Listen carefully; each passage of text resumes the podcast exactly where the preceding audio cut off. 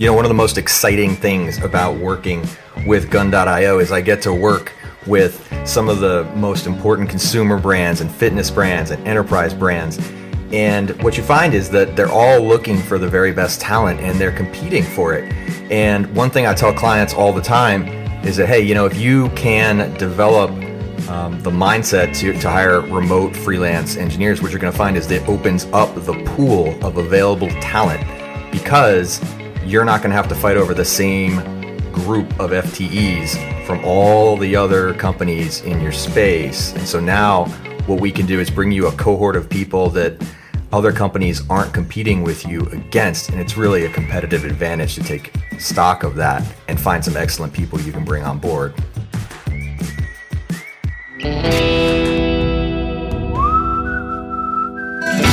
This is the Frontier Podcast powered by Gun.io, the engineer's choice for engineering talent. If you like what you hear, rate, review, and subscribe, and follow us on Twitter at the Frontier Pod. Hey, Jason, good to have you on, man. Hey, thanks, David. Good to be with you. So, if you don't mind, would you just give uh, a little introduction yourself and, and your work, where you came from, where you're going? Yeah. So, I mean, I've been doing what I've been doing now for 20 years, breathing life into products and companies. And early started out with the Department of Defense, uh, working for Northrop Grumman, uh, working in intelligence and gathering data, pattern analysis, and visualization, and moved my way more to early stage companies. Uh, found a lot more variety there and more control to help affect the outcome. And then five years ago on Adair, I started Coretivity, which we help recruitment firms, you know, build relationships to unlock their potential. And we've grown that over the last five years to a profitable, stable company. Fantastic. Yeah. So, uh, yeah, that journey, you know, we talked a little bit off mic about uh, the love of working with startups, you know, and and sort of the the ebbs and flows of that, and uh, maybe wanting to be the leader and, and not getting to be. And so, you know, I, I could see, you know, I looked at your background rising up through, you know, sort of the the ranks there and just going, oh, to hell with it. I guess I, I need to be the boss. Is is that is that accurate? That's how I read it. Yeah, um, there's actually an interesting story there. So after Thomson Corporation uh, acquired KnowledgeNet, who I was a part of, we had more of a reverse acquisition where our leadership and our platform took over for Thomson. And I remember sitting down with the um, interim COO. His name is Chris Dragon, really good guy, and uh, he was talking me through you know seats on the bus. You know, and I was really wanting to lead up the technology division that time. Of course, I wasn't ready at that point in my career, but I didn't know that. And he was really good as a mentor to kind of lead me through where I needed to be and where I needed to go. Um, but that's pretty rare um, in my experience. And I've really prided myself on helping pay that forward, that mentorship.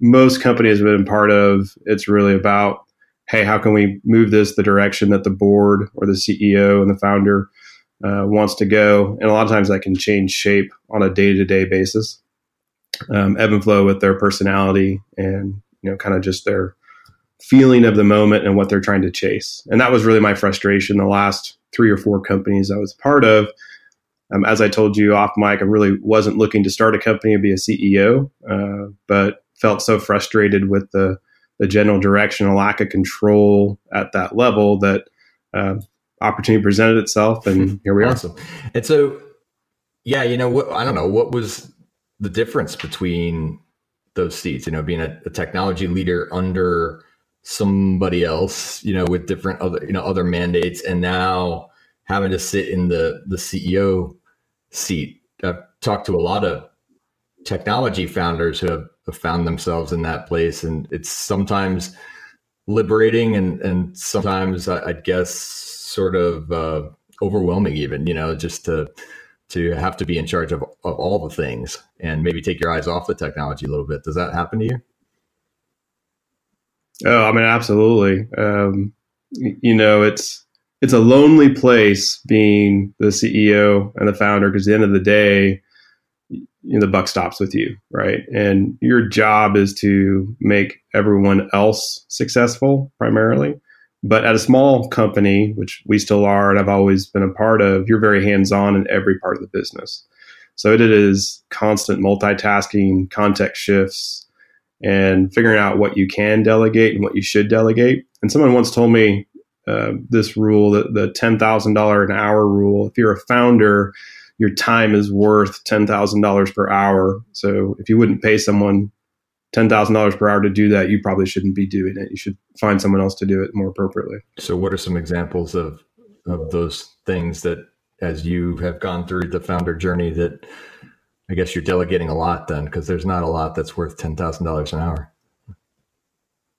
Yeah, I mean, you got to be big picture, right? So, I mean, just little things on, on the dev side to customer migrations. Those are gnarly. I've done them my entire life, and you know, you can I actually took an intern at a University of Texas and taught him over a summer how to do it and be autonomous. Right. So just taking the time to kind of train someone and get them in so that they can scale behind you. Um, even things like travel, you know, using virtual assistants and things like that to handle some of those day to day things that can really free you up. Yeah, absolutely. So it's interesting. You use the word autonomous, not solo. You know, I'm, I'm curious how you think about that because uh, those are kind of different things, you know. Yeah. So in in my perspective as a leader, my job is to get you to think as a business owner and to make decisions in alignment with our core values and kind of the rules of the road that, that we give you, right? You know, for us at Coretivity, it's you know everyone's empowered most important is our customers and then our employees and you know then our investors and backers and that all kind of takes care of itself if you take care of the customers. And we want every employee to ensure that they're empowered to take care of the customer. So be able to make those decisions and do right and be autonomous and not having to be the the spoke in every decision in every transaction in every process really helps you scale. And i've seen that done poorly where you know, I've worked for a company where the CEO was, you know, micromanaging every aspect of every senior leader. And it was not a really uh, great environment. It was a little bit toxic culture. And it didn't provide uh, the opportunity for the business to fully, um, you know, grow and, you know, take into account the experience and background of each individual leader and incorporate that into the business. So I think autonomy is important in the sense that they need to feel ownership and accountability to it. And your job, my job as a leader, is to support you to be successful.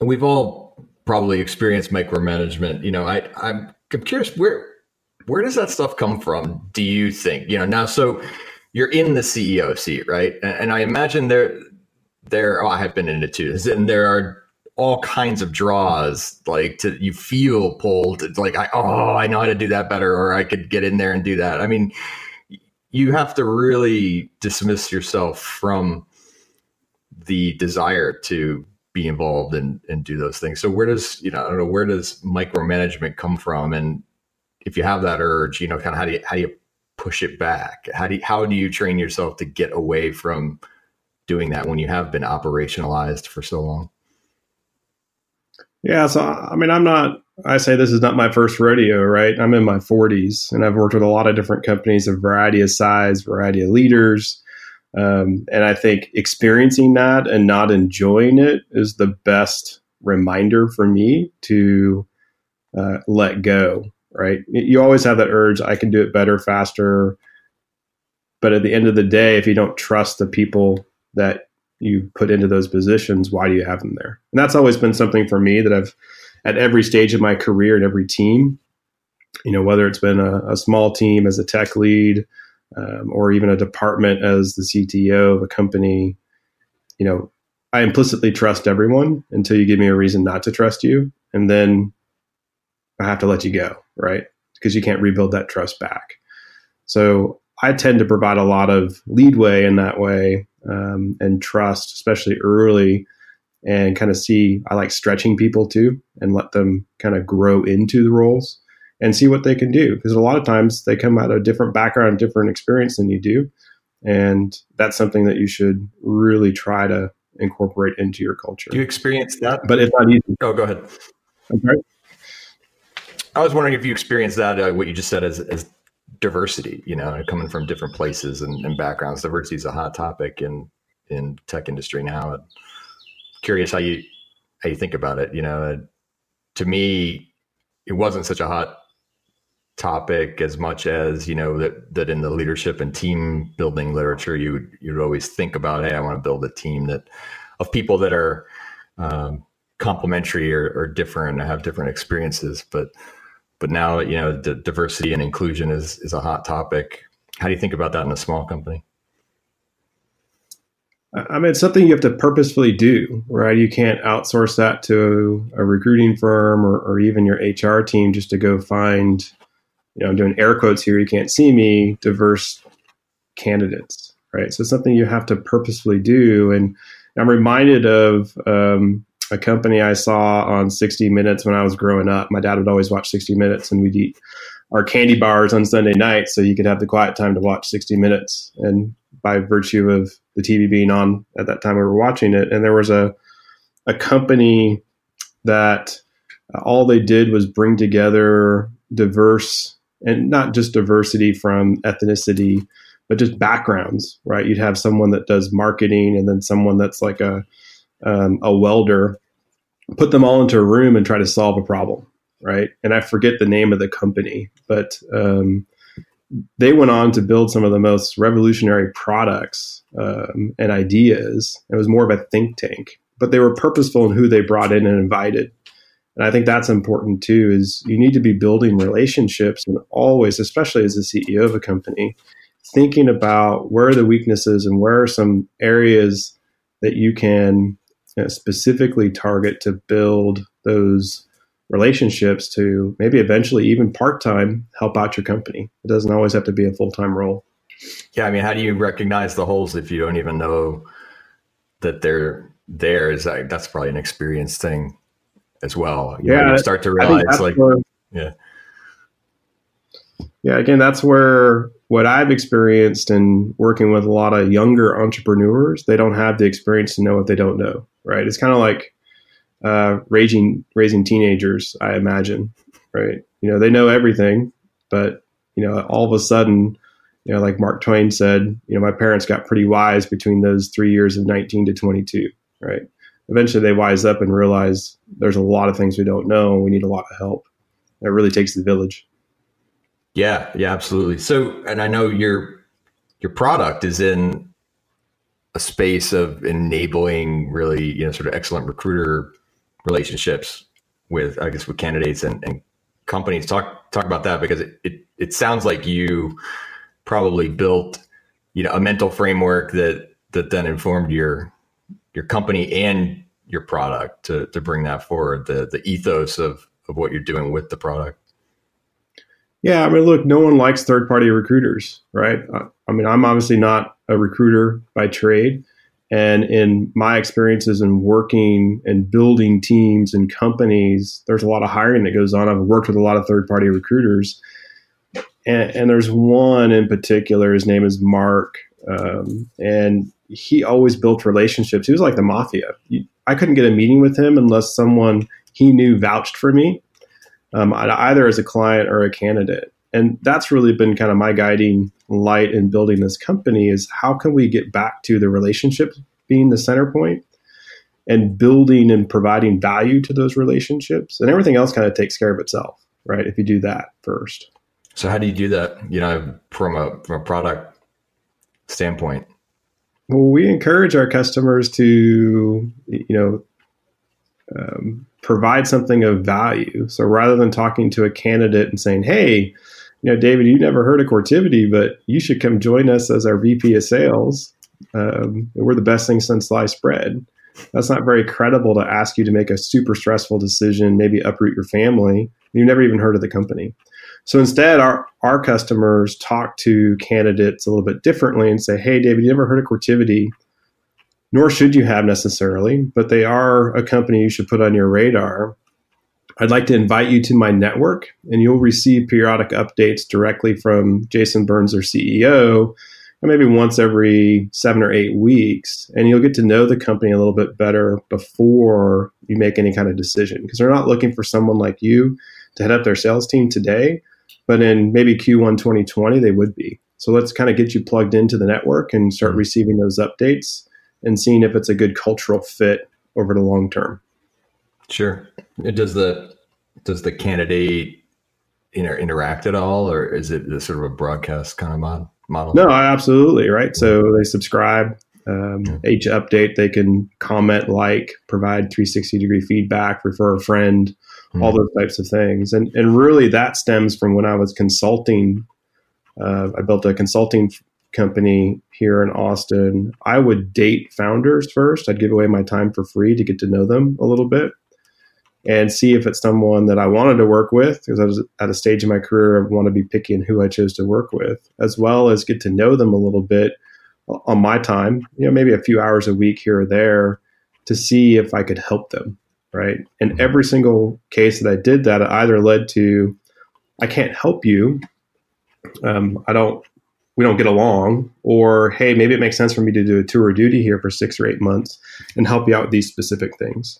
So a lot of that's about trying to figure out how you can help and serve others. I think that's Mhm. an important distinction to make when you're talking to recruiters. Um, for example, on LinkedIn, everyone probably gets an in message from a recruiter, right? It's all about me. I call it the show up and throw up. Let me show up and throw up all over you everything about me and everything that I'm doing and everything I need you to do for me.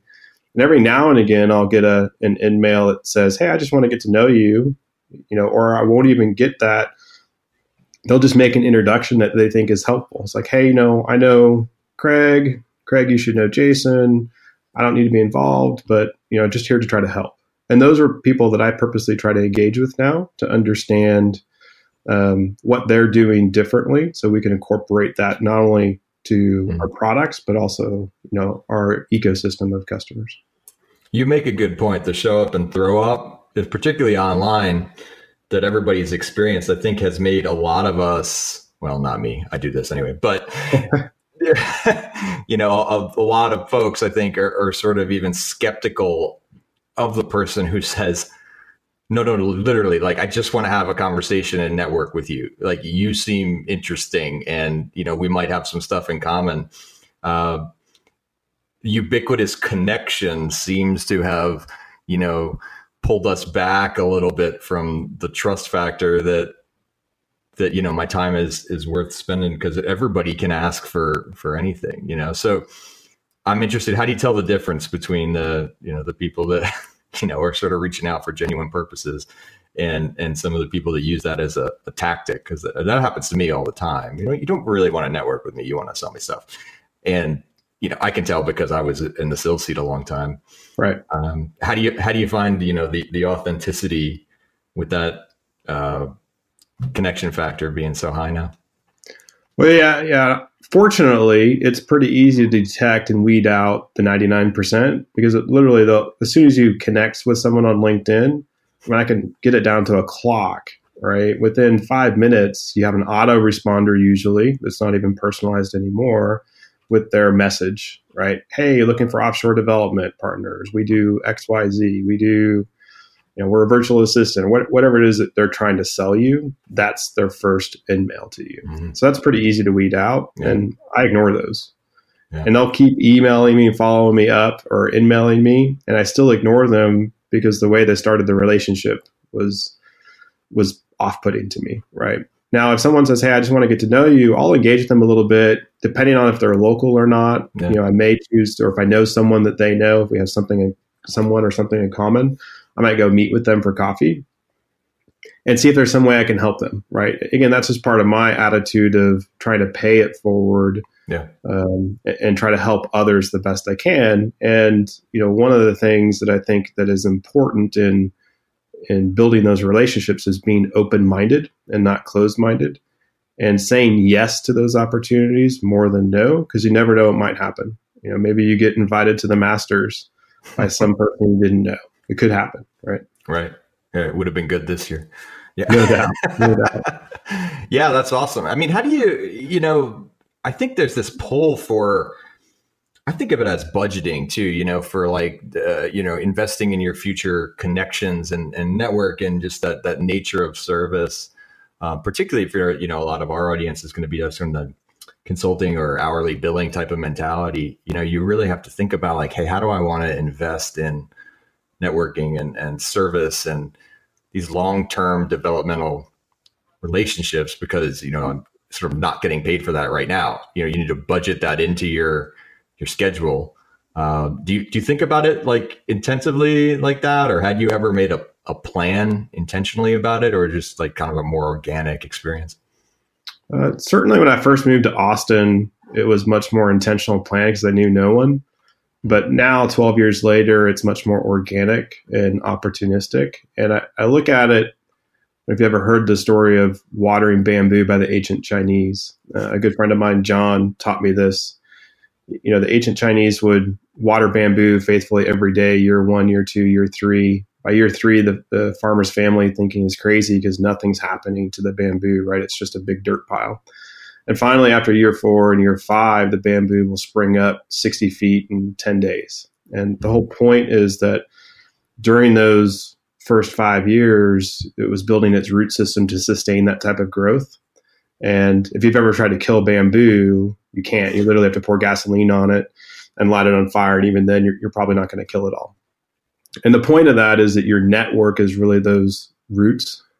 And if you nurture your network and build that root system, you know, it takes time and you have to have patience and again, have that open mindset. Eventually what happens is opportunities start to chase you and not just professionally even personally right uh, versus you having to chase every opportunity. And i'm sure you've experienced that as a salesperson too right?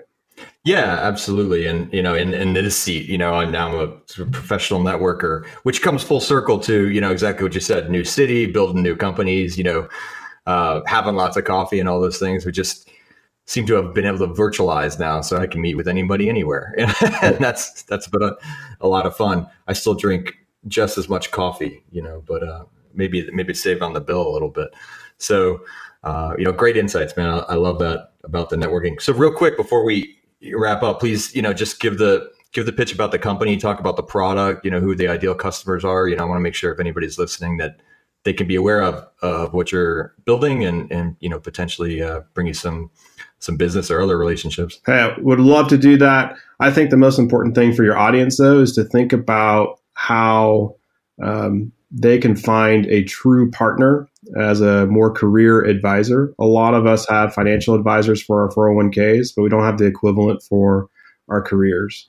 And that's really what we're trying to help our customers become is be a better mm-hmm. partner, especially for your audience. You know, I know it, it's a little bit different in tech than than other industries. We tend to move around a lot, especially your audience being in the consulting side, and having a good partner like you know Gun.io that can kind of help with that and be open to uh, talking to recruiters that truly are after helping you, and not just about the transaction of how you can help them. I think is probably the biggest thing that that people can take away. Well, we appreciate they that. are out there. They are totally out there. It, it just you have to kind of stumble across them. I will tell you that we do care a lot about that, and we spend a lot of time on relationships, and it, and it has paid off. I appreciate that because, um, you know, some it's sometimes you, like you said, you have to plant those seeds. So, you know, ab- absolutely makes makes a lot of sense, and and yet every time we invest in those relationships, you know, they, they come back, and and many years later, you know, there are people I'm working with at at Gun that that came from my network at other jobs and hey, what are you doing now? I'm doing this cool thing, and you were a great developer. You should check this out. And I think that that's been really, really valuable as as we grew, you know, the the company on on our side. So, thanks for noticing. Yeah, absolutely. It's about the relationships, right? And, and again, as we move forward, I think generally, you know, the connectiveness that we all have now, it's so easy to get those impersonal connections on LinkedIn, you know, email, even text message now, and obviously the robocalls that we all get from the IRS saying we owe extra taxes. But um, you know, finding those individuals that truly are trying to genuinely help you and build those longer term relationships, I think it does a lot of different things, not just like I said professionally, but personally, and for your community, and and not just community as in hey development, but your local communities as well for you in Nashville and me in Austin. So I think it's super important. Absolutely. So where do folks find you online to do that? Uh, you can follow me on Twitter. Um, you know, Jason Burns, J S O N um, Burns, or you can follow me on LinkedIn, or you can go to our website and sign up for our blog, coretivity.com. With a K. With a K. Awesome. Thanks, Jason. It's great spending time with you. Thanks for coming on. You as well. Take care. Thanks. Thanks for listening to the Frontier podcast produced by Gun.io. We're the only freelancing platform where engineers actually go to hire other engineers. If you enjoyed the show and want to learn more about how to hire or freelance with us, head over to gun.io slash podcast to get in touch, and we'll pay for your first 10 hours with a kick ass engineer.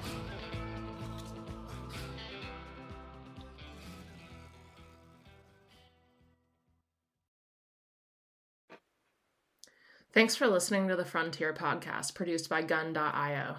We're the only freelancing platform where engineers actually go to hire other engineers. If you want to learn more about how to hire or freelance with us, head over to gun.io and get in touch. Let us know you heard the podcast and we'll pay for your first 10 hours with a kick ass engineer.